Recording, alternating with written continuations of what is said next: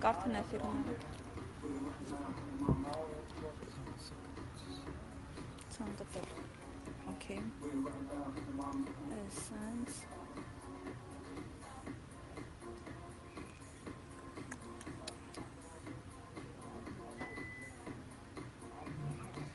Խոսեմ։ Ահա, կպան։ Բարև ձեզ։ Ողջույն։ Ողջույն սիրելի ընկերներ, այսօր եթերում Գարիկի հետ խոսելու ենք, ավելի ճիշտ Գարիկը կխոսի, ես մի քանի հարցեր կտամ ձեր փոխարեն, դուք էլ կարող եք միանալ հարցերով, կխոսենք KPI-երի, MBO-ների եւ այլ գնա այլ հապավումների եւ գնահատման համակարգերի մասին, ինչու են մեծ կազմակերպություններում օգտագործում այս կամ այն համակարգը եւ ինչու չեն օգտագործում օրինակ KPI, ինչը որ հիմնականում ամենատարածվածն է, չէ՞, այսօր համարվում, ինչու օրինակ չեն օգտագործում KPI-երը առաջատար կազմակերպություններում համաշխարհայինի նկատի ունեմ։ Հիմա խոսքը փոխանցեմ արդեն Գարիկին եւ հարցերի դեպքում խնդրում եմ ակտիվ եղեք, մասնակցեք գրեք, հարցրեք, պատասխանեք, լայքեր, այնտեղ սրտիկներ արեք, որ մի քիչ տարածվի, որովհետև թեման հետաքրքիր է իրոք ու շատերի համար հարցական, թե ինչ գնահատման համակարգով կարելի է գնահատել անձնակազմը։ Այսօր մի խոսքով ակտուալ, արդի ու հետաքրքիր թեմա է։ Խնդրում եմ ակտիվ եղեք, Կարճան, խոսափողը փոխանցել։ Ողջույն բոլորին։ դիրեք հիմա փորձեմ աշնիկը լինեմ, որ ավելի հարմար եւ հանգիստ լինի։ Այսօր խոսելու ենք նպատակադրման կամ նպատակների կասկադավորման համակարգերի մասին։ Սկսենք դրա նախապատմությունից, ինչպես են դրանք առաջացել եւ ինչն է հանդիսացել պատճառը, որ այդ համակարգերը առաջացել են կամ այլ տեսանկյունից, եթե նայենք, ինչն է առաջացել պատճառը, որ սկսել են աղավաղել այդ համակարգերը։ Եթե շատ ավելի խորը նայենք, ապա KPI, KPI, MBA, BSc եւ այլ նմանատիպ հավավումներ կամ նմանատիպ հավավումներով համակարգեր եղել են նաեւ 1920-ական, 30-ական թվականներից սկսած երբ ձևավորվեց գիտական դպրոցը, այսինքն Fayalism, Taylorism, ըստ որի մենեջմենթը որպես այդպեսին առանձնացվեց գիտություն եւ պետք էր հանձնարարություններ իջացնել աշխատակիցներին, վերահսկել, կոորդինացնել։ Զուգահեռաբար առաջանում է եւս մեկ տեսություն՝ Մագրեգորի XY տեսությունը, ինչը իրենից ներկայացնում Մագրեգորի XY տեսությունը։ Համաձայն X տեսության Մագրեգորի մարդիկ մարդ արարածը չի ցանկանում աշխատել։ Պետք են մարդ արարածին շահը դրթեր եւ պատժել։ Այսինքն գալիս է այստեղ մտրակի եւ բլիթի կանոնը։ Մյուս տեսության Y տեսության համաձայն, որը արդեն իսկ այսօր հիմնավորվում է, մարդը ցանկանում է աշխատել Մարդը սոցիալական էակ է, աշխատ ցանկանում է աշխատել թիմում, ձեռք բերումներ ունենալ ընդհանուր թիմում։ Որից հետո հիմքը կարելի է համարել Մագրեգորի X տեսությունը, մտրակի եւ բլիթի տեսությունը, որից հետո 1950-ական թվականներին Պիտեր Դրուկերի կողմից հիմնվում է մոդել MBO Management Management by Objective ուправլենիա по целям,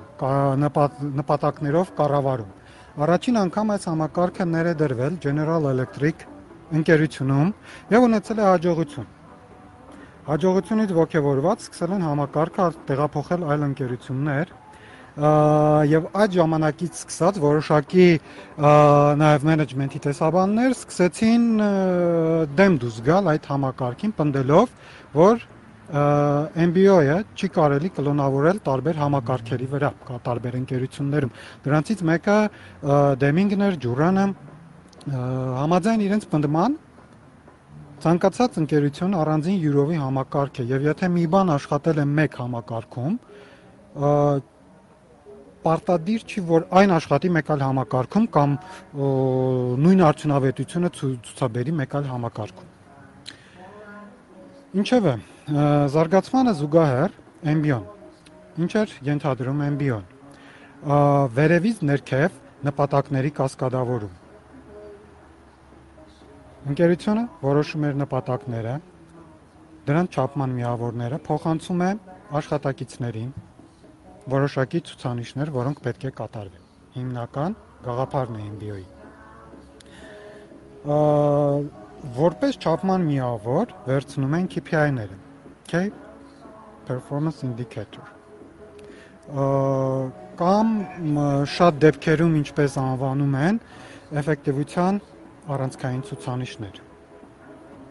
Սա երկրորդ էտապն էր զարգացման, որը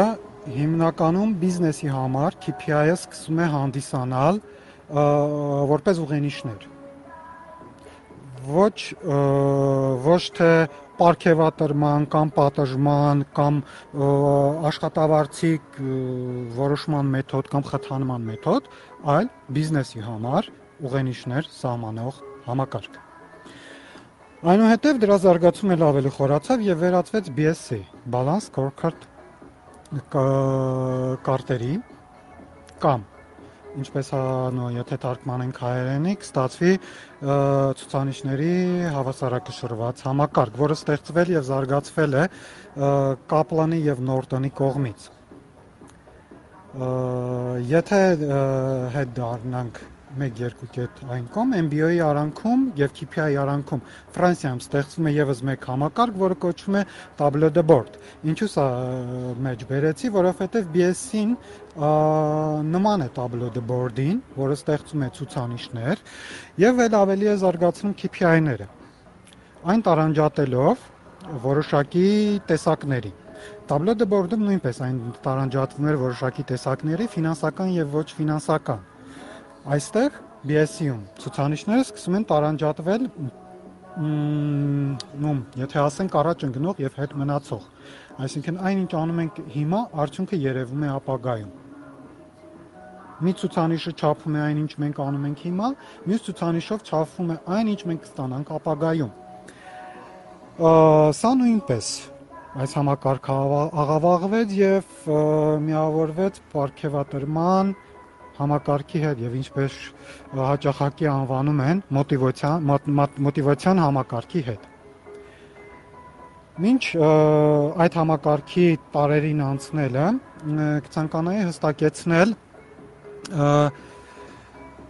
որոշակի սահմանումներ՝ արդյունավետություն եւ էֆեկտիվություն։ Այսօր մենք խոսում ենք էֆեկտիվության ցուցանիշների մասին բայց փաստորեն KPI գնահատում է արդյունավետությունը։ Ինչով են դրանք տարբերվում։ Արդյունավետությունը չափվում է թե նրանով որքան արդյունքի ենք մենք հասել։ Էֆեկտիվությունը չափում է, թե մենք այդ արդյունքին ինչ միջոցներով ենք հասել։ Էֆեկտիվ թե ոչ։ Հաջորդ սահմանումները, որին կցանկանայի անդրադառնալ, դա տարանջատումը որը մեր մոտ բավականին շատ խառնում են, մոտիվացիոն համակարգն է եւ KPI կապով կապում են մոտիվացիոն համակարգի հետ։ Եթե միտեղ կա գումար, դա մոտիվացիա չէ։ Դա շահադրթում է։ Դա պետք է հստակ տարանջատել։ Շահադրթման համակարգ եւ մոտիվացիոն համակարգ։ Մոտիվացիոն համակարգը դա գալիս է անձի աշխատակցի ներսից Այս մոտիվացիոն համակարգի վրա է բավականին մեծ շեշտադրում դնում Դեմինգը, երբ պնդում է, որ KPI-ով եւ ցուցանիշների կամ գնահատման որևէ համակարգով մարդուն անձին զրկում են մոտիվացիայից։ Մենք որպես աղավաղման հետևանքներ դրանք հետագայում կանդրադառնանք Դեմինգը լուրջ պայքարում էր գնահատման համակարգերի, նմանատիպ համակարգերի հետ եւ կողմ էր այն գաղափարին, որ ցանկացած աշխատատակից պետք է ստանա արժանապատիվ աշխատավարձ։ Կամ այդ աշխատավարձը եւ պայմանները պետքա ֆիքսվեն պայմանագրով մոտիվացիան պետքա կատարվի ելնելով ներքին մոտիվներից։ Որպես օրինակ բերում էր մի քանի օրինակ էր բերում Դեմինգը ինչպես են անձի մեջ սպանում մոտիվացիան եւ մանկությունից մոտիվացիան փոխարինում շահադրթմամբ։ Դրանցից մեկը, երբ որպես օրինակ բերում էր այն, պատկերացրեք դուք ինչ որևէ անձի օգնում եք։ Պարզապես օգնում եք եւ այդ անձը ձեզ վճարում է։ Ինչպես կզգաք ձեզ։ Ձեր մոտիվացիան ներքինը փոխարինվում է արտաքինով։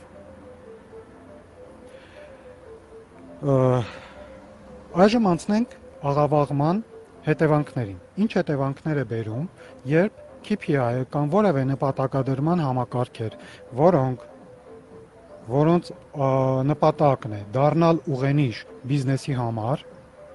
կապվում է վարձատրման համակարգի հետ։ Առաջինը դա թունելային տեսլականն է կամ թունելային մոտեցումը։ Բոլոր աշխատակիցների մոտ ձևավորվում է, որ իրենք պետք է նայեն աշխատանքին այդ 4-5 ցուցանիշների միջոցով։ Երկրորդը դա վախի մտնոլորտի ստեղծումն է։ Սա ամենակարևորն է, նաև սրա մասին խոսում էր Դեմինգը, որ ցանկացած գնահատման համակարգ ստեղծում է վախ։ Իսկ վախի մտնոլորտը վախի մտնոլորտի հետևանքներ հետևանքը այն է, որ սկսում են ինֆորմացիան թաքցնել կամ աղավաղել։ Ինչու է ստեղծվում վախի մտնոլորտ։ Առաջինը՝ դա պատժելու, որ այ դու լավը չես, դու քո գործը լավ չարեցիր, այն մյուսը ավելի լավ արեց։ Սա նաև բերում է միջանձնային եւ միջստորաբաժանումային բարիերների ստեղծման։ Սա հաջորդ կետերից էր, որը պետքա շեշտեի։ Մենք գործի մենք ամառօրյա աշխատանքում հաճախակի հանդիպում ենք, երբ ինֆորմացիան կամ աղավաղված է փոխանցվում, կամ ձգձգումով է փոխանցվում, որովհետև տվյալ պահին, որ เป զի հաջորդ գնահատման ժամանակ անձը էլ ավելի լավը երևա իր ղեկավարի աչքերում կամ տանուղ ղեկավարի աչքերում, ինքը պետք է այլ ստորաբաժանումների KPI-ները վատացնի որ เป զի Իրանը էլ ավելի լավը դառնա։ Սկսվում է հաջորդ էֆեկտը՝ ցուցանիշների մանիպուլյացիա։ Ռուսերեն հետաքրքիր лав խոսք կա։ Говорят, что никто нарочно не гадит. Просто они оптимизируют дурацкие показатели։ Եվ հաջորդ էֆեկտը, որ առաջանում է, որը շատ ավելի հետաքրքիր է, բոլորս ենք հանդիպել, նույնպես ռուսերեն է, կոչվում է PSZ, Prikroisovy zad։ Հենց գալիս է երամսյակային հաշվետվությունների ժամանակ, բոլորը միանշանակ մտածում են, ինչպես թվերը դասավորեն, որպեսզի ամեն ինչ լավ լինի։ Սա վկայում է հաջորդ էֆեկտի մասին, որ անձինք կենտրոնանում են ոչ թե աշխատանքի, այլ թվերի մանիպուլյացիայի վրա։ Հստակ օրինակները կբերվեն, ինչ մանիպուլյացիաներ են կատարվում եւ ինչ հետևանքներ են դրանք ունենում։ Հաջորդը կենտրոնացում դեպի կարճաժամկետ նպատակներ։ Այո, ցանկացած KPI անձին եւ աշխատակիցներին կենտրոնացնում է դեպի կարճաժամկետ նպատակները։ Ինչով է վատ կարճաժամկետ նպատակների վրա կենտրոնանալը։ Անձը, եթե նայենք առաջի պնդմանը, կորցնում է ձերք է բերում թունելային մտածելակերպ, թունելային տեսլական։ Իր համար կարևոր է տվյալ պահին KPI կատարված է, իր գումարը վաստակված է, այո, վերջ։ Ինչ կլինի ընկերության համար, պարզապես չի հետաքրքրում։ Շատ դեպքերում հանդիպել են, որ պնդում են, այո, կդնենք հաջորդ KPI-ը, հայո կհավասարակշռենք որակական ցուցանիշով եւ այլը եւ այլը եւ այլը։ Էլ ավելի աղավաղումը խորանում. Համաձայն KPI-ների MBO-ի ցանկացած ցուցանիշ վերցրեք չպետք է գերազանցի 3-ից 5-ը։ Իսկ անընդհատ ավելացնելով ցուցանիշները, պարզապես խառնաշփոթ է ստեղծվելու։ Հաջորդը, որը շեշտեցի, դա գումար վաստակելու միջոց։ Այսինքն, KPI-ների համակարգը աշխատակցի համար դառնում է իր իսկ բիզնեսը։ Ուզում եք ավելի աշխատանք կատարեն Ներառեք KPI։ Չեք ներառում ինչու պետք է կատարեմ։ Հստակ դառնում է նախաձեռնողականությունը, փոխարինում են հստակ վճարման։ Գործընթացների աղավաղում, որ เป զի այս ամենը կատարվի, իրենք կարողանան իրենց KPI-ները կատարեն, իրենց գումարը վաստակեն, գնում է աղավաղում, գործընթացների աղավաղում է սկսում տեղի ունենալ,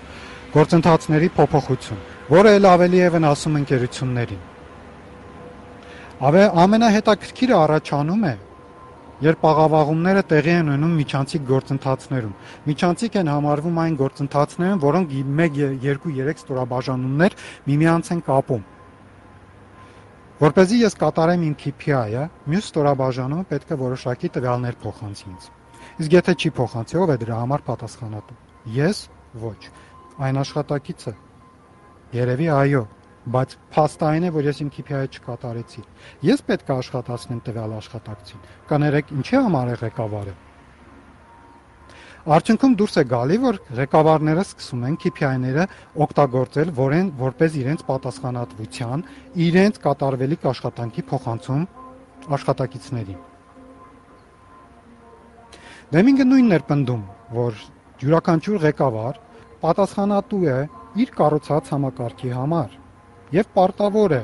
parzել, ինչի է իր աշխատակիցը դուրս եկել այդ համակարգից եւ վերադարձնել համակարգ։ Եթե նայենք որքան էլ Դեմինգը պայքարում էր եւ բարձրաձայնում էր ցուցանիշների վատ լինելու մասին, իր տեսության մեջ նույնպես կային ցուցանիշներ, բայց դրանք դրված են գործընթացների վրա, որպես համակարգերի գործընթացների ելից ցուցանիշներ Իսկ ով է պատասխանատու համակարգի համար, իսկ ով է պատասխանատու համակարգը ստեղծ գործունեության համար ղեկավարը։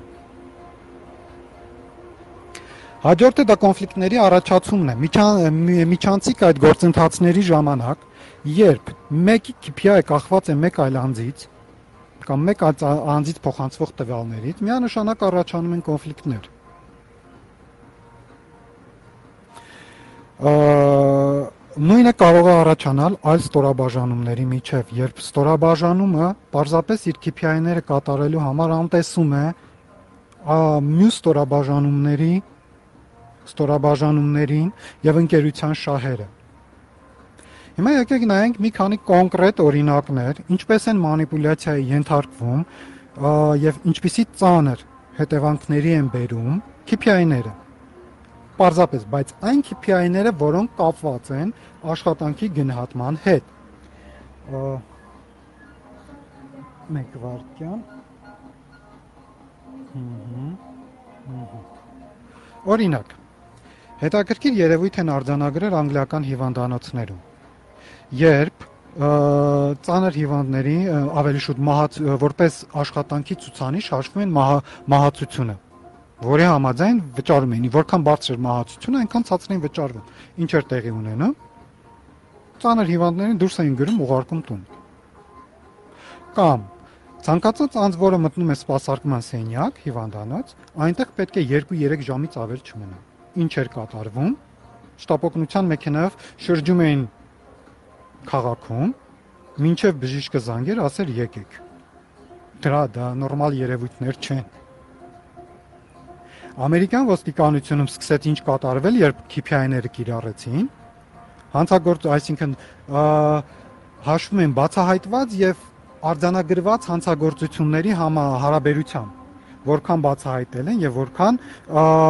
արձանագրել են։ Եթե տարբերությունը փոքր էր, վարձատրությունը կրճատվում էր։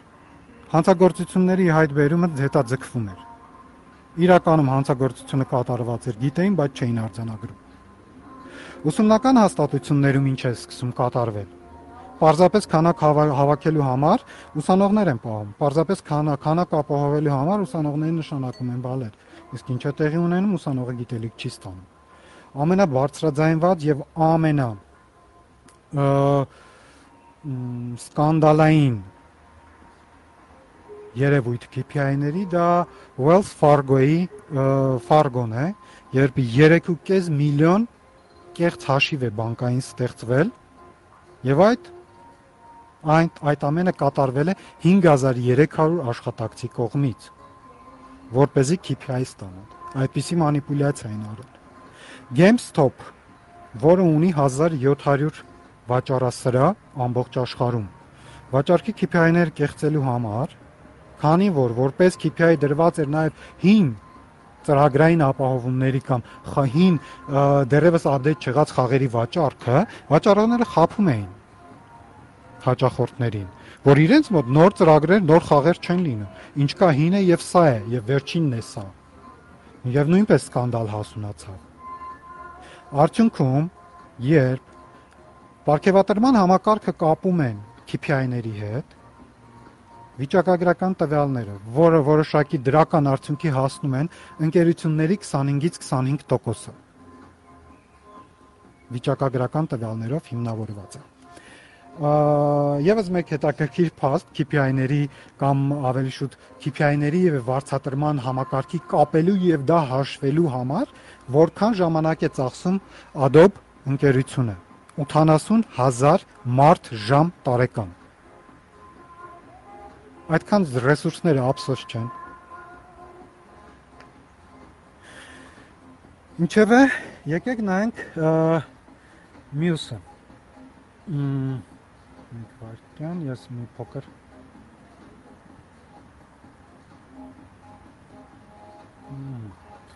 Ինչ է հիմա տեղի ունենում։ Մեկ վարքյան կներեք։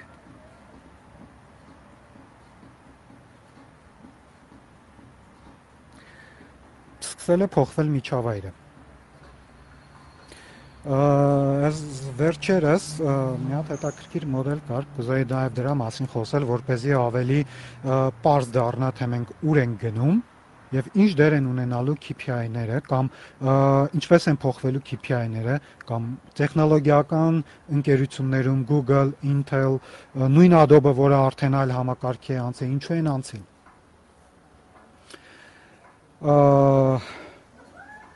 Պատկերացեք համակարգերը ըստ տեսակների։ Պարզ համակարգեր, որտեղ պարզապես պարզ է պատճառը եւ հետևանքը։ Սա առանձնակի գիտելիք պետք չէ, գործը կատարվում է, չափվում է։ Իսկը KPI-ների միջավայրը։ Բարդ համակարգեր, որտեղ պատճառի եւ հետևանքի միջև պետք է որոշակի հետևությունների կամ որոշակի ենթադրություններ կատարել։ Այստեղ նույնպես չափելի եւ կարելի է կիրառել MBO, KPI եւ այլ նմանատիպ 3 տառանի որևէ հապավում։ Բայց մենք այսօր գտնվում ենք համալիր եւ քաոսային համակարգերում։ Համալիր, որտեղ գալիս է պա, երբ մեր գիտելիքները այլևս բավարար չեն, սպառում են իրենց։ Եվ մենք պետքա սկսենք փորձարկումներ։ Ինչպես է չափվելու։ Փորձարկումները կատարելու համար պետք է նախաձեռնողականություն։ Իսկ ինչպես տեսնում ենք, KPI-ները խոչընդոտում են նախաձեռնողականությանը։ Մի քանի տեղ հանդիպել եմ абսուրդ KPI-ների, որտեղ նույն նախաձեռնողականության վրա էլ են KPI դնում։ Կամ նորամուծություններ կատարելու վրա էլ են KPI-ներ դնում, որը абսուրդի ժանրից է արդեն։ Հաջորդը քաոսային իրավիճակում պատճառի եւ հետևանքի միջև որևէ կապ չկա։ Պարզապես պետք է ստեղծել համակարգեր, պարզապես պետք է գոյատևել։ Ինչ է այստեղ պետք։ Թիմային ամուր աշխատանք, ստեղծագործող ստեղծագործական աշխատանք, ուղղվածություն ընդհանուր արդյունքին, ընկերության, բիզնեսի նկատմամբ սեփականատիրական մոտեցում եւ ինչպես նախաձեռնողականություն, այնպես էլ ինովացիոն առաջնորդում։ Ինչու եմ այս ամենը շեշտում։ Եկեք նայենք 2-3 երկու տեխնոլոգիապես զարգացած ընկերություններ՝ Apple եւ Amazon-ին։ Ինչ կատարվեց, ինչ կատարեց Apple-ը։ Եթե չեմ սխալվում 2014 կամ 16 թվականներ Wall Street-ին հակառակ, որը պահանջում է, որ երամսյակային ցուցանիշները պարտադիր կատարվեն, պարտադիր KPI-ներ սահմանվեն, պարտադիր դրանք ներկայացվեն, գնաց դրանց հակառակ։ Հրաժարվեց KPI-ներից, հրաժարվեց երամսյակային ցուցանիշներից բարձրաձայնելով, որ դրանք պարզապես թունելային մոտեցում է ընկերությանը, ընկերության նպատակներին եւ խոչընդոտում են հերանեկարային մտածելակերպին։ Հրաժարվելուց հետո Apple-ի բաժնետ տոմսերի արժեքները կտրուկ ընկան, որի արդյունքում Apple-ը կորցրեց 70 միլիարդ դոլար։ Բայց ինքը պատրաստ էր հրաժարվել այդ 3 տարանի KPI-ներից կամ նմանատիպ համակարգերից, որոնք կապված են աշխատավարձի հետ, հանուն իրենց ապագայի։ Ինչ կատարեց Amazon-ը, Bezos-ը։ Իրենց մոտ լրիվ ուրիշ է, իրենք լրիվ տարված են, շեղված են հաճախորդի վրա։ Bezos-ի պնդումներից է, եթե պահանջը լինի համապատասխանել GAP-ի ստանդարտին, թե բավարարել հաճախորդի պահանջը, որը կանեք, միանշանակ պնդել է հաճախորդի պահանջը։ Եթե Wall Street-ը պնդում է, որ դուք պետքա կողմնոր կատարեք կամ որպես գնահատման ցուցանիշներ վերցնեք KPI-ներ եւ դա իրականացնեք երամսյակային, որը կընտրեք, ընտրել են երամսյա հաճախորդներին բավարարելը։ Իրենք նույնպես հրաժարվել են KPI-ներից, պնդելով, որ դա բերում է թունելային եւ կարճաժամկետ մտածելակերպի Սեփականատիրական զգացման զգացմունքի վերաբերյալ երբ եւ ինչպես անդրադարձավ Բեզոսը։ Մի հատ հետաքրքիր օրինակ էր բերում, օրինակը բերում էր իր վրա։ Եվ բոլորս ենք դրան հանդիպում։ Այնինչ մենք վարչակալում ենք, այնինչ մենք օգտագործում ենք եւ մերը չենք, մենք դա չենք խնամում։ Այդ դրան նա ինքը նույնպես հանդիպել էր եւ այդ հարցը տվել էր իրեն։ Ինչու ես վարչակալած արենդայով մեքենան հանձնելուց առաջ չմաքրեցի եւ չլվացի։ Եվ զգացել էր, որ դա իրենը չի դրա համար։ Եվ Amazon-ում այսօր գործարկվել է այնպիսի ապարքեվատրման համակարգ կամ այնպիսի շահադրթման համակարգ, որը աշխատակիցներին դարձնում է սեփականատեր։ Զարգացնում է սեփականատիրական մոտեցումը։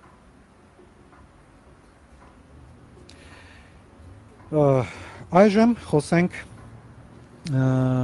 այն համակարգի մասին, որը նույնպես 3 տարանի է, որը նույնպես նման է KPI-ի, MBO-ի, parzapes այլ հարթությունից են դրան նայում։ Կոչվում է OKR,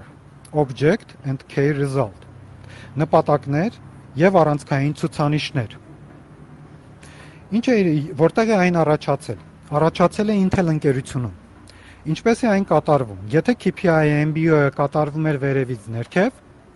ապա OKR-ը կատարվում է եւ վերևից ներքև եւ ներքևից վերև։ Եթե KPI-ը սահմանում էր, որ սա է ցուցանիշը, վերանայում ենք տարին 1 անգամ, կապված է ռազմավարության հետ, դուք կատարելով սա պարտադիր չի իմանաք ռազմավարության կարևորագույն կետերը, OKR-ը այս ամեն ինչը դնում է մի կողմ պետք է իմանալ ռազմավարությունը, պետք է լիարժեք լինել թափանցիկ, առաջի կետը որ սահմանված է, երբեք չկապել աշխատավարձի եւ որևէ վարձատրման, որևէ ֆինանսական ցուցանիշի հետ։ Առաջին օկարը, որը սահմանում է, կամ նպատակները, որը որոնք սահմանում են, դա ղեկավարն է, top manager-ը։ Սահմանում է 3-ից մաքսիմում 5 նպատակ, որի համար սահմանում է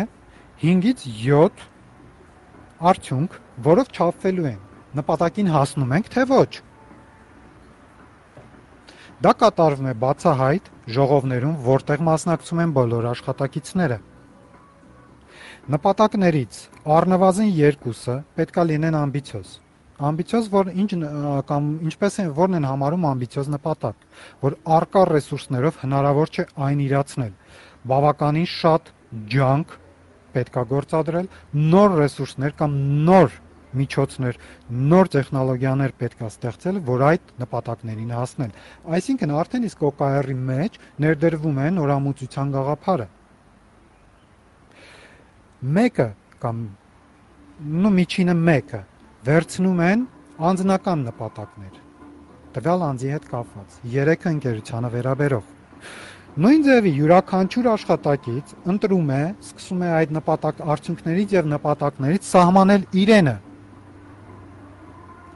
Եվ ինչպես է չափելու այդ արդյունքները։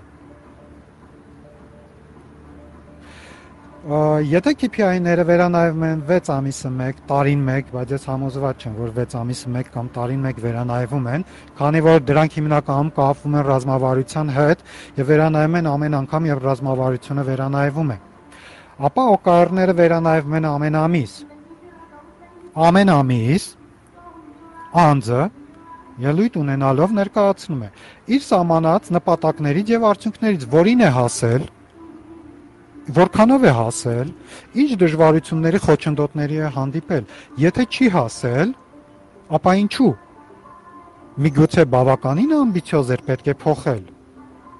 Եվ այսպիսով դինամիկ կերպով սկսում են ինչպես փոխել իրենց գործընթացները, ինչպես փոխվել իրենք նոր գիտելիքներ ձեռք բերելով, օրինակ կարող է որպես անձնական OKR սահմանվել իսպաներեն սովորելը, որ เป զի ընկերությունը կարողանա մուտք գործի իսպանական շուկա։ OKR-ը դառնում է ավելի դինամիկ։ Intel-ից հետո այն անցավ Google, Facebook, Adobe, Zyna եւ մնացած բոլոր տեխնոլոգիական ընկերություններին։ Պատրաստի արդեն համակարգերը կան։ Ավելին ասեմ, OKR-ի արդյունքները չափվում են KPI-ներով, բայց այն KPI-ներով, որոնք աշխատավարձին կապված չեն, չեն, то есть ոչ մի ձևով ֆինանսական փոխկապակցություն չունեն։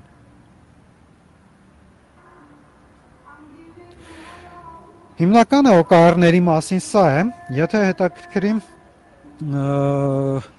Կարող եք ինտերնետում բավականին նյութերը քիչ են, բայց գտնել հարցեր ուղղել դիմել մեզ ավելի մանրամասն եւ հետաքրքիր ներկայացնելու համար։ Հիմնականում այսքանն էր, այո։ Եթե հարցեր կան, հիմա նայենք, փորձենք հարցերին պատասխանել։ Ընկերներ Հիմա արի հա այսպես անենք, սենց ես կվերցնեմ կան կազմակերպություններ դիտողների մեջ, որոնք օգտագործում են KPI, ուղղակի հետաքրքիր է ձեր արդյունքները, ինչ եք նկատել դուք ձեզ մոտ ձեր կազմակերպություններում, ինչ հարցեր ունեք, ինչ հարցին կուզենայիք պատասխանել։ Մեզ մոտ օրինակ վերջերս կար կազմակերպություն, ով հենց այդ փուլում է, որ փորձում է հասկանալ ինչ գնահատման համակարգներ դնի եւ ինչպես գնահատի իր հաճախորդներին, է ասում հաճախորդներին, իր աշխատակիցներին, հա, թիմին եւ այս տեսանյութը նրանց համար շատ հետաքրքիր կլինի։ Հիմա ինչ էի ուզում ես հարցնել։ Արդյոք օրինակ դու նշեցիր Գարեկ ջան, որ կան KPI-եր, то есть ցուցանիշներ են դրված նրա վրա, որ դու պետքա օրինակ հա տարին երկու անգամ կամ շաբաթը երկու անգամ նորամուծություն անես։ Ահա։ Այսինքն միտքդ եթե չի գալիս, ինչ ուզում ես արա կամ եթե եկավ մի անգամից, հա։ Այստեղ խնդիրը ինչու՞մ է։ Նորամուծությունը պատվերով չի լինի եթե մենք խորանանք եւ սկսենք ուսումնասիրել բարդությունների տեսությունը, համակարգային տեսությունը, քաոսի տեսությունը, նորամուծությունը առաջանում է քաոսի սահմանին։ Այսինքն ստեղծել այնպիսի միջավայր, այնպիսի համակարգ, որը նո որի անվանում են emergentness, որի emergentness-ը կլինի նորամուծությունը։ Պարզապես ասել դու պարտավոր ես նորամուծություն անել չի լինում Որպեսզի այդ emergent-ը ապահովել, համակարգում պետք է լինի տարակարծության ընդունում, տարբեր տեսակի մարդկանց արկայություն, ինչպես նորամուծական մտածելակերպ, երիտասարդներ, միջին տարիքի, բարձր տարիքի, տարբեր տեսակի, տարբեր կուլտուրայի մարդիկ Եվ այդ բոլորի բախման արդյունքում է ստեղծում նորամուծությունը։ Շատերի համար թվում է, թե այդ միջավայրը կառավարելի չի, Այո, եթե մենք բաց թողնենք, կդառնա քաոս։ Բայց որպեսզի ստանանք նորամուծություն, այդ ամենը պետք է կատարենք քաոսի եւ բարդության սահմանին։ Իսկ դա պետք է լուրջ մենեջմենթով զբաղվել ոչ թե KPI-ներով կամ KPI-ով սահմանել, ասել, «Okay, KPI դրածա դու գնա քո նորամուծությունը արա, չես անում, դու գումար չես ստանում»։ Լավ, իսկ օրինակ եթե վերցնենք Հայաստանը, Հայաստանում որն է շատ ճիշտ եմ նկատել, որ KPI-ն է, հա, ավելի շատ կիրառվում։ Այո, հիմնականում KPI-ներն են բավականին շատ կիրառում, ինչպես է տեղի ունեցել միգրացիան եւ աղավաղումը։ միջազգային շուկայից կամ միջազգային ընկերություններից, որտեղ հիմնականում սկսել են կիրառվել նորմալ եւ այն նպատակով, որի համար նախատեսված էր, տեղափոխվում է ռուսական շուկա, որտեղ աղավաղվում է միանշանական կապվում աշխատավարձի եւ այսպես շահադրթման համակարգերի եւ վարձատրման համակարգերի հետ եւ տեղափոխվում Հայաստան։ Այսինքն մինչև Հայաստանը հասնում, մինչև Հայաստանը հասնում արդեն աղավաղված։ Ես վերջերս արդեն ուսումնասիրում էի, նույն ռուսական շուկայում արդեն սկսել են աղավաղել օկարները կապել աշխատավարձի հետ, որ առաջի պայմանը, որը սահմանում է, եթե չեմ սխալվում, անունը Դոր էր Intel-ից, որը սահմանում էր, երբեք չկապեք աշխատավարձի հետ։ Արդեն իսկ սկսում են կապել, արդեն իսկ սկսում է գնալ աղավաղումները։ Այսինքն օրինակ սկզբնական, եթե KPI-ը վերցնենք, ես ինչի եմ հիմա KPI-ից խոսում, որովհետև բոլորս KPI-ին ենք ավելի սովոր, ավելի ծանոթ, հա։ Եթե վերցնենք օրինակ սկզբնական KPI-ի իդեան ու հիմա այն ինչ որ մենք ունենք Հայաստանում, դրանց տարբերությունները որն են կամ նույն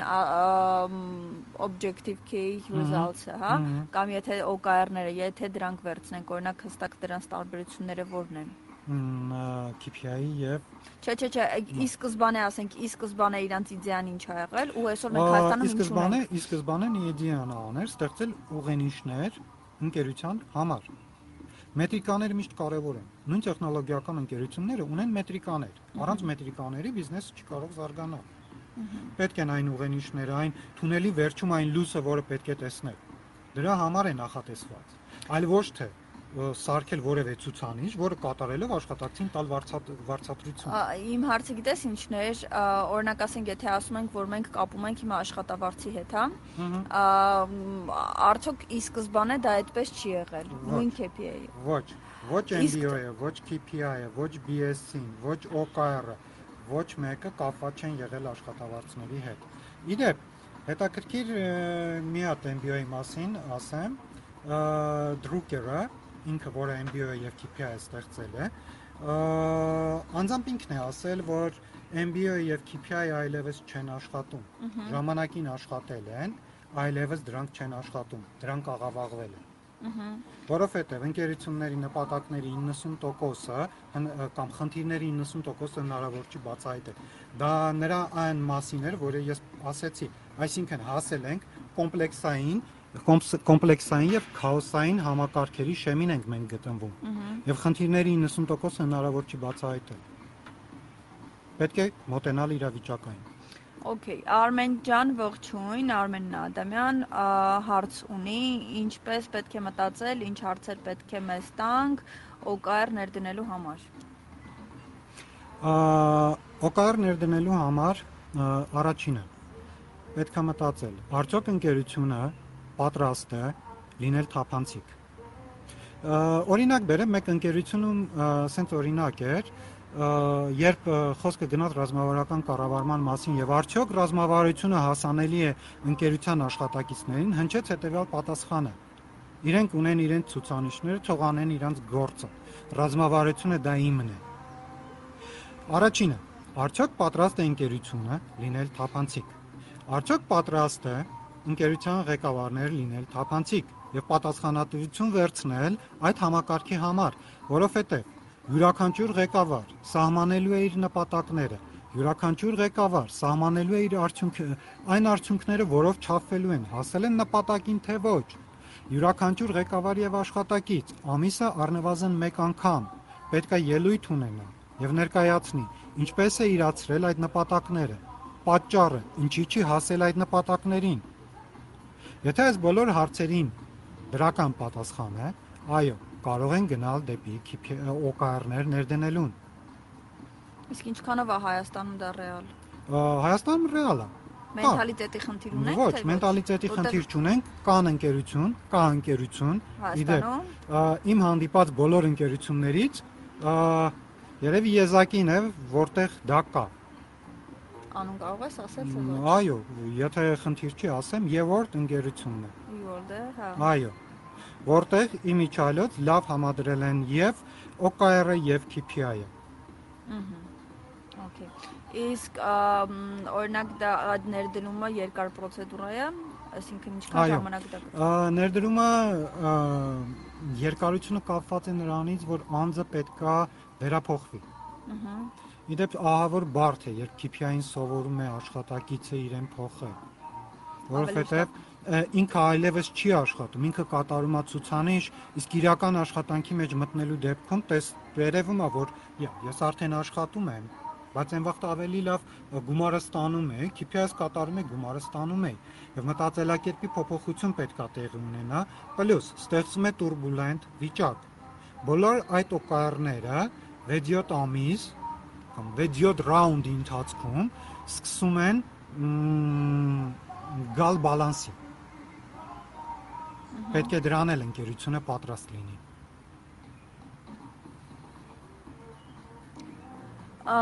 Այլ հարցեր ընկերներ ունենք։ KPI-երը կամ գնահատման առհասարակ գնահատման համակարգերը ինձ թվում է անսպառ խոսելու թեմա է, համարավանդ եթե դու անձնակազմի կառավարման հետ ու կապ ունես, հա, անմիջական։ Այ անձնակազմի կառավարում ասեց Լուսինեն, եւս մեկ հետաքրքիր բան հիշեցի։ OKR-ը ինչ հետաքրքիր երևույթ կա։ KPI-ը ինչ է անում, OKR-ը ինչ է անում։ Յուրաքանչյուր անձ իր աշխատանքային գործունեության ընթացքում անցնում է որոշակի ուսումնառության կորով ուսումնած ամենաթեժ, ամենահետաքրքիր ժամանակը դա ուսումնառության կորով բարձրանալն է Երբ արդեն կորը հատված է,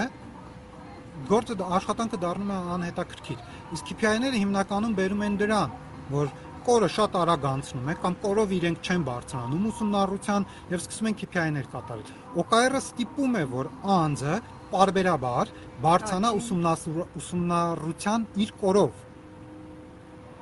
երբ նշեցի, որ առնվազն երկու ցուցանիշ պետք է լինի ամբիցիոզ արկա ռեսուրսներով, արկա գիտելիքներով հնարավոր չլինի իրացնել, իրականացնել։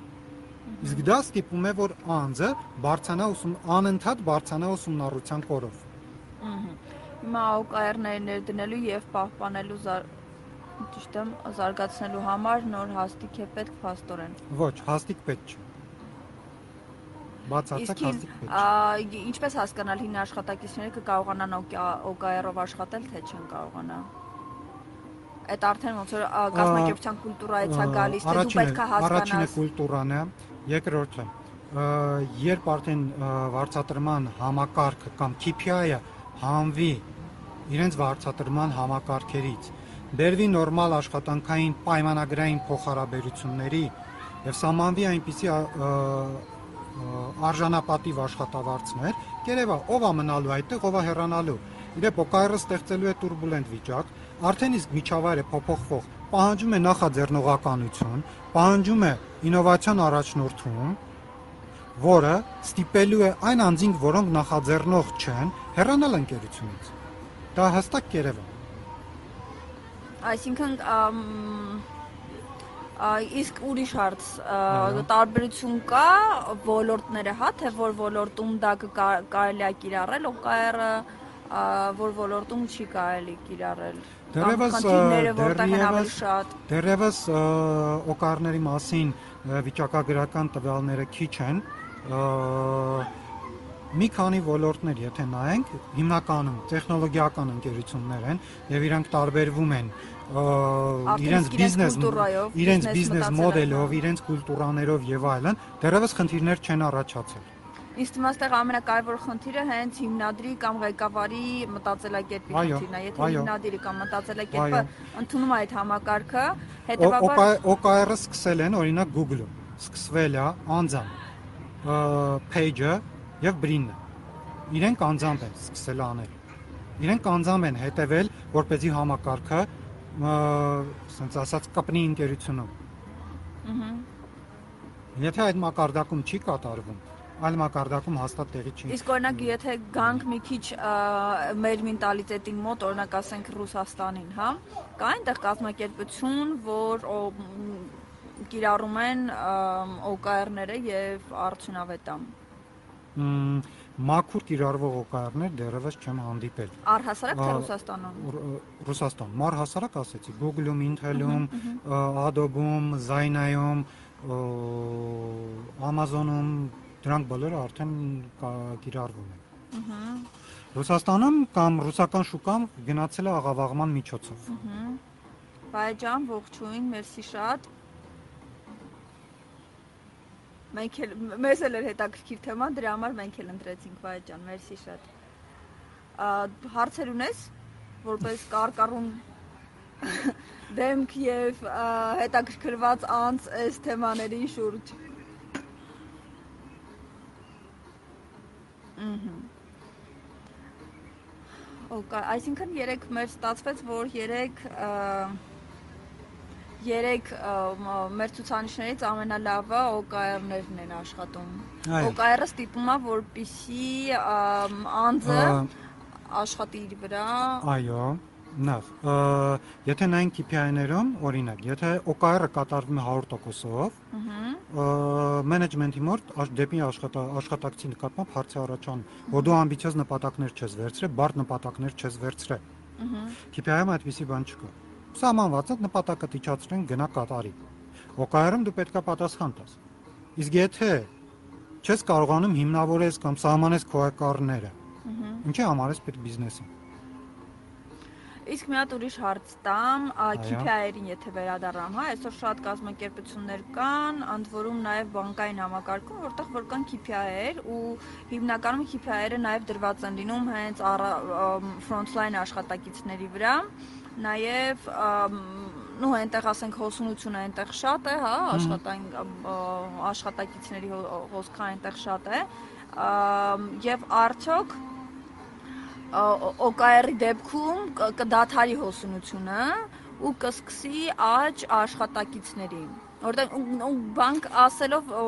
ոնց որ մենակ բանկերում չէ, հա, հիմնականում մեծ կազմակերպություններում, որտեղ կան շատ ցուցասրահներ, ասեմ, կամ սրահ, որտեղ որ ընդունում են հաճախորդ հաճախորդների սպասարկման կետեր, ասեմ, հա, այսպես։ Առաջի փուլում օկարների ներդրման հոսքը մեծանալու է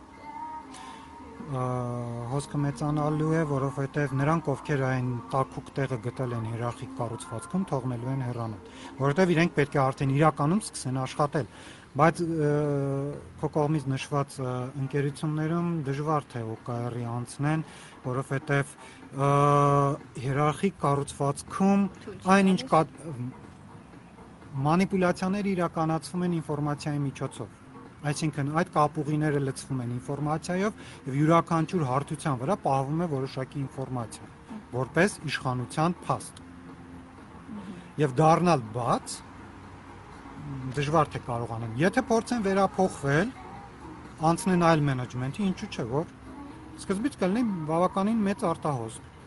մեր բանկային համակարգերում էլ կան անուններ չեմ ուզում շեշտեմ բանկային ծառայությանը զուգահեռ կոպիտ չհնչի մարդուն նաղդում են ապահովագրություն որի որի մասին մարդը չգիտի KPI պետքա կատարեն նու այդ ապահովագրությունը այդ վաղուց պատմությունն է ես հիշում եմ երբ որ ապահովագրությունները դեռ նոր էր Հայաստանում այդ ժամանակ մենք ես աշխատում եմ մի կազմակերպությունում որտեղ որ վաճառում էինք ավտոմեքենաներ եւ այդ ժամանակ ավտոմեքենայի ապարիկը ձևակերպելիս հա մի անգամից մեջը մտնում էր օրինակ հիմա դա նաղդել է ինչ եթե չի ցանկանում անձը հիմա օրինակ բերեմ հետաքրքիր front line-ի մասին ասեցի Okay բայց ասենք եթե չի ցանկանում բայց չէ որ բանկն էլ իր բաներն է իր ոնց էր անում ապահովության համար է, չէ՞, չէ՞ որ ինքնավճարել մեքենայի համար ու դու դեռ 5 տարի դեռ պետքա մեքենա տարբեր կան, որ ապահովագրությունը վերաբերվում է այլ բանի, երբ որ դու օրինակ վարկը վերցնում ես, կա որոշակի ծավալ, որով կապահովագրես, կա ամբողջական ծավալով ապահովագրություն, դա այլ հարց է։ Մյուս հարցը այն է, երբ որ դու գնում ես հաշիվ բացելու եւ ողջում է որ դու նաեւ ապահովագրություն ես ձեռք բերել, չգիտես ինչպես։ Ավեր են տվել։ Որի համար պետքա վճարես։ Եղել են դեպքեր, միանշանակ։ Անցեք նորից front line-ին անցանք։ Նորից մեր թեմային, մեր ոչխարներին։ Front line-ին անցանք, հետաքրքիր օրինակներ եմ ուզում բերել Amazon-ից։ Ահա, այ դա արդեն թե չէ։ Մեկը պատվիրում է սուրճ առանց կոֆեինի։ Ինչպես է front line-ում անձը վերաբերվում ընկերությանը, աշխատակիցը վերաբերվում ընկերությանը եւ ինչպիսի որոշումներ կարա կայացնի, որը մեր մոտ դեռևս ես չեմ տեսել ստանում է տվյալ անձը կոֆեինով սուրճ։ Նամակագրության մեջ է մտնում աշխատակիցը ասում են. մենք նորից կուղարկենք, դա հետ կվերցնենք։ Եթե սխալը կրկնվի, խնդրում ենք մեզ տեղեկացնել։ Երկրորդ անգամ նույնպես ուղարկում են ոչ կոֆեինով սուրճ։ Նույնպես տեղեկացնում է, որից հետո գալիս է պատասխան նամակ։ Տվյալ ծառայությունը կասեցված է խնդիրը parzելու, ինչի է տեղի ունենում հաճախորդին այսինքն գալիս նամակը։ Այո, տեղում միանգամից։ Թե ամբողջ ծառայությունը կասեցնում է։ Ամբողջ տվյալ ապրանքի վաճառքը փակում է։ Մինչև parzեն, որ գործընթացի որ փուլում է, տեղի ունեցել խնդիրը։ Հա։ Տվյալ անձին տալիս են փոխհատուցում։ Երկրորդը ավելի հետաքրքիր է, որը հենց անունը չեմ հիշում, ինքն էր ներկայացնում, օգտվում է Amazon-ի վիդեո ծառայություններից, որի ժամանակ առաջանում է խնդիր։ Հեռանում է, մեկ օր հետո վերադարձվում է գումարը, նշելով, որ մենք գիտենք, որ դուք խնդիր եք ունեցել։ Խնդրում ենք ընդունեք այս փոխհատուցումը։ Այսինքն նույն գումարը հետա վերադարձ։ Այո, որովհետև ծառայությունը մատուցված չէ։ Այնտեղ աշխատակիցը նայեք, աշխատակիցը ընդունել է մեկ ամբողջ գործընթաց կանգնացնելու համար։ Այստեղ աշխատակիցը պարզապես կարող գործընթաց կանգնեցնել։ Ոչ, ինքը պետք է իր ղեկավարին ասա, ասի իր ղեկավարը իր ղեկավարին ասի, եւ այդպես անընդհատ մինչև վերև։ Ղեկավարը մինչև վերև, վերև միցել ասում է, հա ինչ ա եղել դրան, էդի էդի փագիկ թո շուշուտ առաջ գնա։ Այո։ Այդտենց։ Բայց ամեն դեպքում մենք այսօր ասենք OKR KPI-երը չեն ինձ թվում է այդ չեն կիրառում են կազմակերպություններում, որտեղ այդ այտենց այդ որ այդ փագեք այդ հարցը թող գնա ասեն sense դեմքով ասում են էլի։ Այսինքն ավելի գիտակից կազմակերպությունների մասին է խոսքը գնում, որտեղ ամեն դեպքում անգամ KPI-ը, հա եթե եթե անգամ մենք հիմա հասկացանք, որ դա սխալ է ու բերում է կազմակերպության կործանման կամ բերում է Այստեղ նաև կործանման բերում է եւ կապ կապվում է աշխատավարձի հետ։ Ահա KPI-ը որպես մետրիկ համակարգ մենք պետք է ունենանք։ Ահա Մենք էլի հարց ունենք Արմենից, Պարքեվատրման ինչ համակարգ կառաջարկեք, թե միայն բարձր աշխատավարձն եք առաջարկում։ Օրինակ հետաքրքիր պարքեվատրման համակարգեր գոյություն ունեն, որը նաև առաջացնում է սեփականատիրական զգացմունք, զգացում աշխատակիցների կողմից որոշակի բաժնեմաս սահմանել աշխատակիցների համար ընկերության ընդհանուր բաժնետոմսերից կամ փայաբաժնում դա չի փոխանցում ընկերության սեփականությունը, պարզապես այն ինչ որ ձևավորվում է որպես հա շահույթ, հասույթ կամ դիվիդենդ, բաշխվում է աշխատակիցների միջև։ Կոպիտ ասած ոնց որ եթե sense tenants դու իրենց տալիս ես բոնուսներ, հա, կապել կապել կապում են ընկերության նպատակների հետ։ Եթե ընկերությունը հասել է լուրջ նպատակների, այո, մենք կիսվում ենք որոշակի դիվիդենտով վարձատրությունները սահմանել կամ ապարքեվատրումները սահմանել ելնելով թիմերից թիմային աշխատանքից թիմը կատարը հասել է իր նպատակին օքեյ կա այս վարձատրությունը այնպես սահմանել որ մրցակցություն չառաջանա թիմերի միջև դա է հիմնականը Ցանկացած վարձատրության համակարգ կամ ապարքեվատրման ավելի ճիշտ. համակարգ կարելի է կիրառել, որը զերծ է. համեմատությունից, գնահատումից,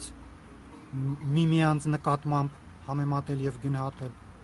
Եվ վերջ որոնք որ เป զի չառաջանան այն բացական էֆեկտները, որը ես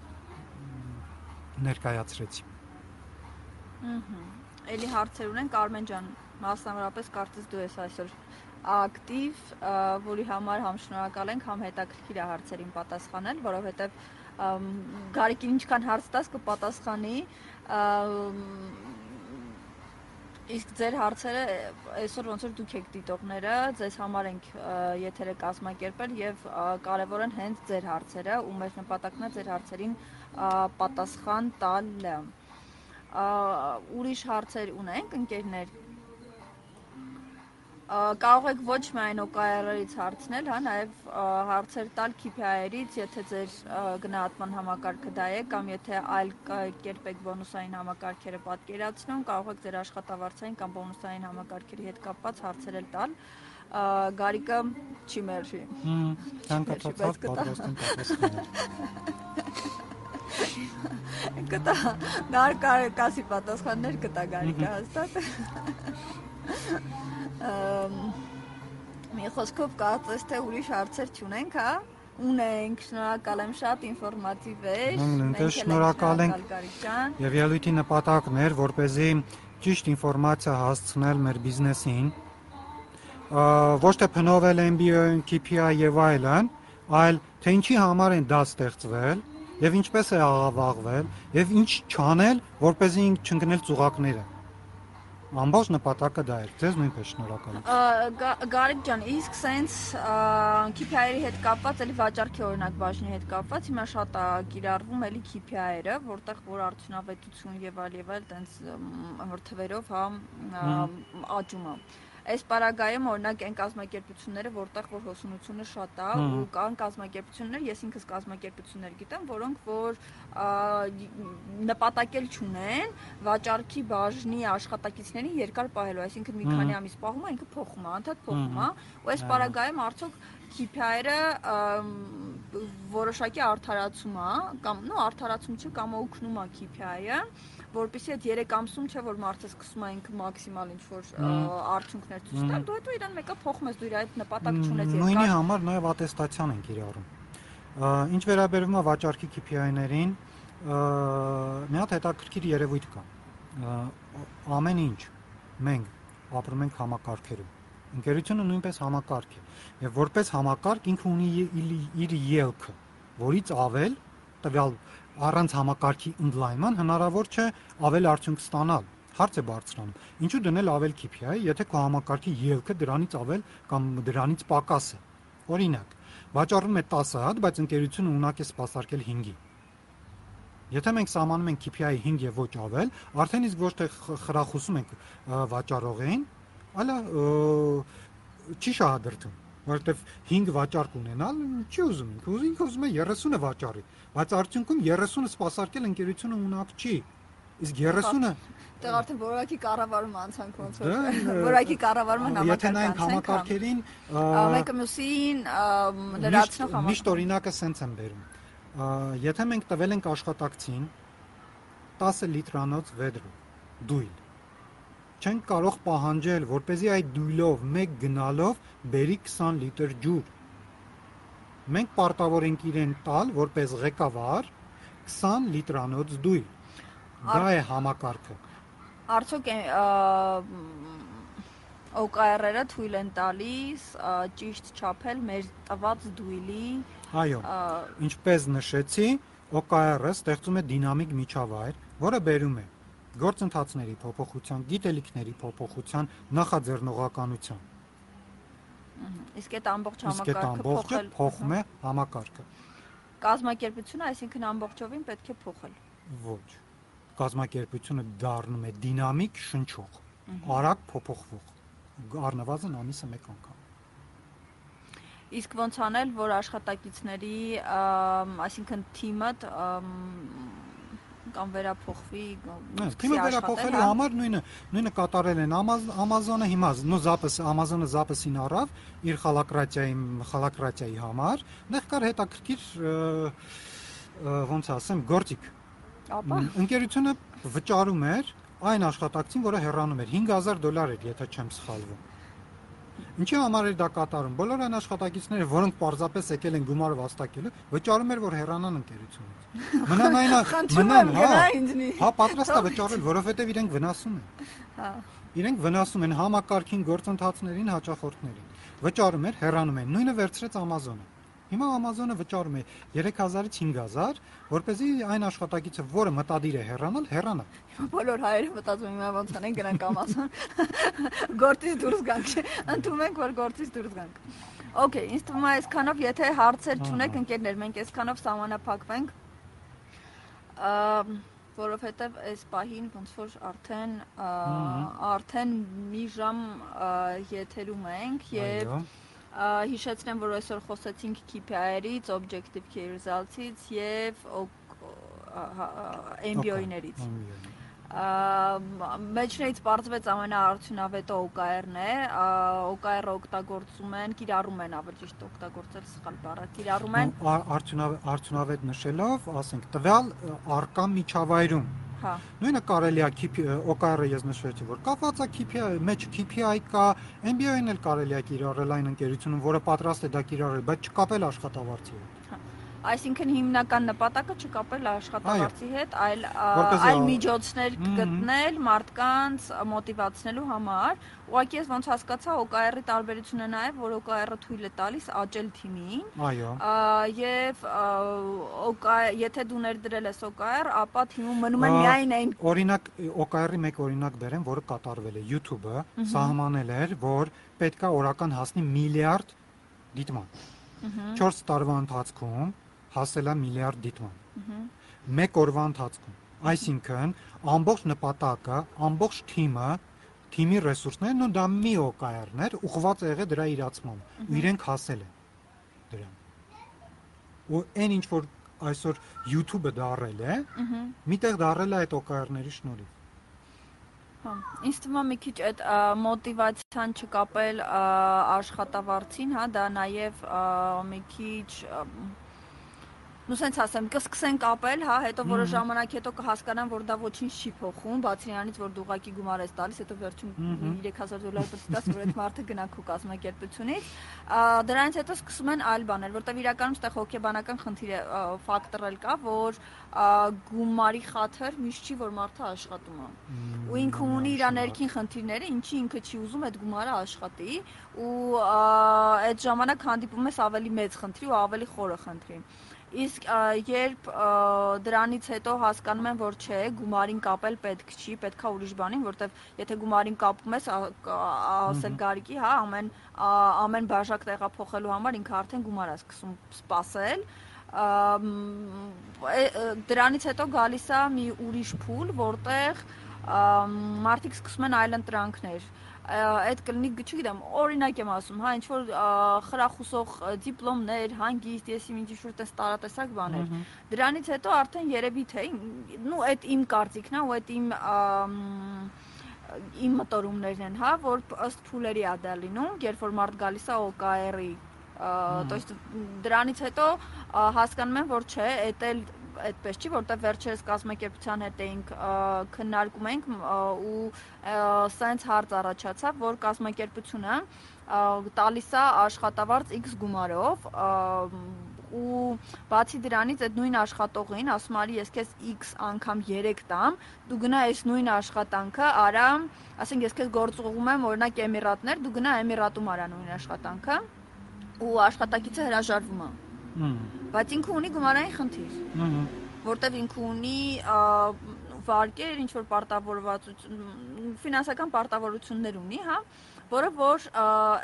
իր այստեղի հայաստանյան տեղական աշխատավարձը չի կարողանում փակի ու չի կարողանում բավականացնի։ Հիմա կազմակերպությունը ասում է, օքեյ, ես այդ քո խնդիրը լուծում եմ, բայց դու գնա 2 ամիս գործուղման արտ արտ երկիր ու այնտեղ աշխատա, այն ինչ որ այստեղ ես անում։ Ինքը ասում է, չէ, ես չեմ գնում ու ինչ որ խնդիրներ մ, բնականաբար ոչ ուղիղ խնդիրներ, հա, կոսվինը խնդիրներ ա բերում Այս պարագայում արդեն ոնց որ ոչ ա, գումարն է, ա, ոչ ամ, այլ ընտրան, то есть ոչ ինչ որ այլ ա, մոտիվացիոն համակարգ է, որովհետև եթե իրան ուղարկում էին, այնտեղ իրան պահում էին ինչ որ ա, եթե ճիշտ եմ հիշում պայմանները, բավական լավ հյուրանոցում, բավական լավ պայմաններով, հա, Ու բացի դրանից է գումարը տալիս էին, ոնց որ ամեն ինչը տապահովում էին, դու ծախսելու տեղ չէիր ունենում, բացի քո զվարճանքները անձնական, բայց կարծեմ դրա համար էլ գումար սահմանում էին, ինչ որ օրեկան, ոնց որ ա, պարգևավճար էր, թե ինչ էր, նու բաները։ Ինչերը։ Հա, օրապայքը։ բայց ամեն դեպքում, հա, դրանից հետո նոր արդեն փուլ է գալիս, երբ որ հասկանում ես, չէ, ուրեմն համակարգը պետքա փոխել ու պետքա սարքել նենց, որ մարդը ուզենա ինքը զարգանա։ արդեն ոնց որ նոր գալիս է այդ փուլը։ Իսկ դեռ եթե դու գտնվում ես այն փուլում, որ արի ես քեզ փող տամ, դու դրանից շահագրգռվի, ոնց որ իրան մի քիչ դժվար կլինի անցնել OKR-ը։ Այո, ամենամեծ սխալը, որը իրականացում են ընկերությունները եւ կործանում են թիմը, դա մոտիվացիան, ստիմուլյացիայով փոխարինելն է։ Մոտիվացիան շահադրթման փոխարինելն է։ Okay, ոնց որ էլ հարցեր Այո։ չունեք, Նեմ, Մենք բոլորին հաջողություն։ առողջ եղեք, կարևորը։ մի հուսահատվեք, գտեք ճանապարհներ առաջ գնալու, նոր իդեաներ, նոր պրոյեկտներ, նոր հնարավորություններ։ Մենք բոլորս էլ գիտենք, որ ճգնաժամը հնարավորությունների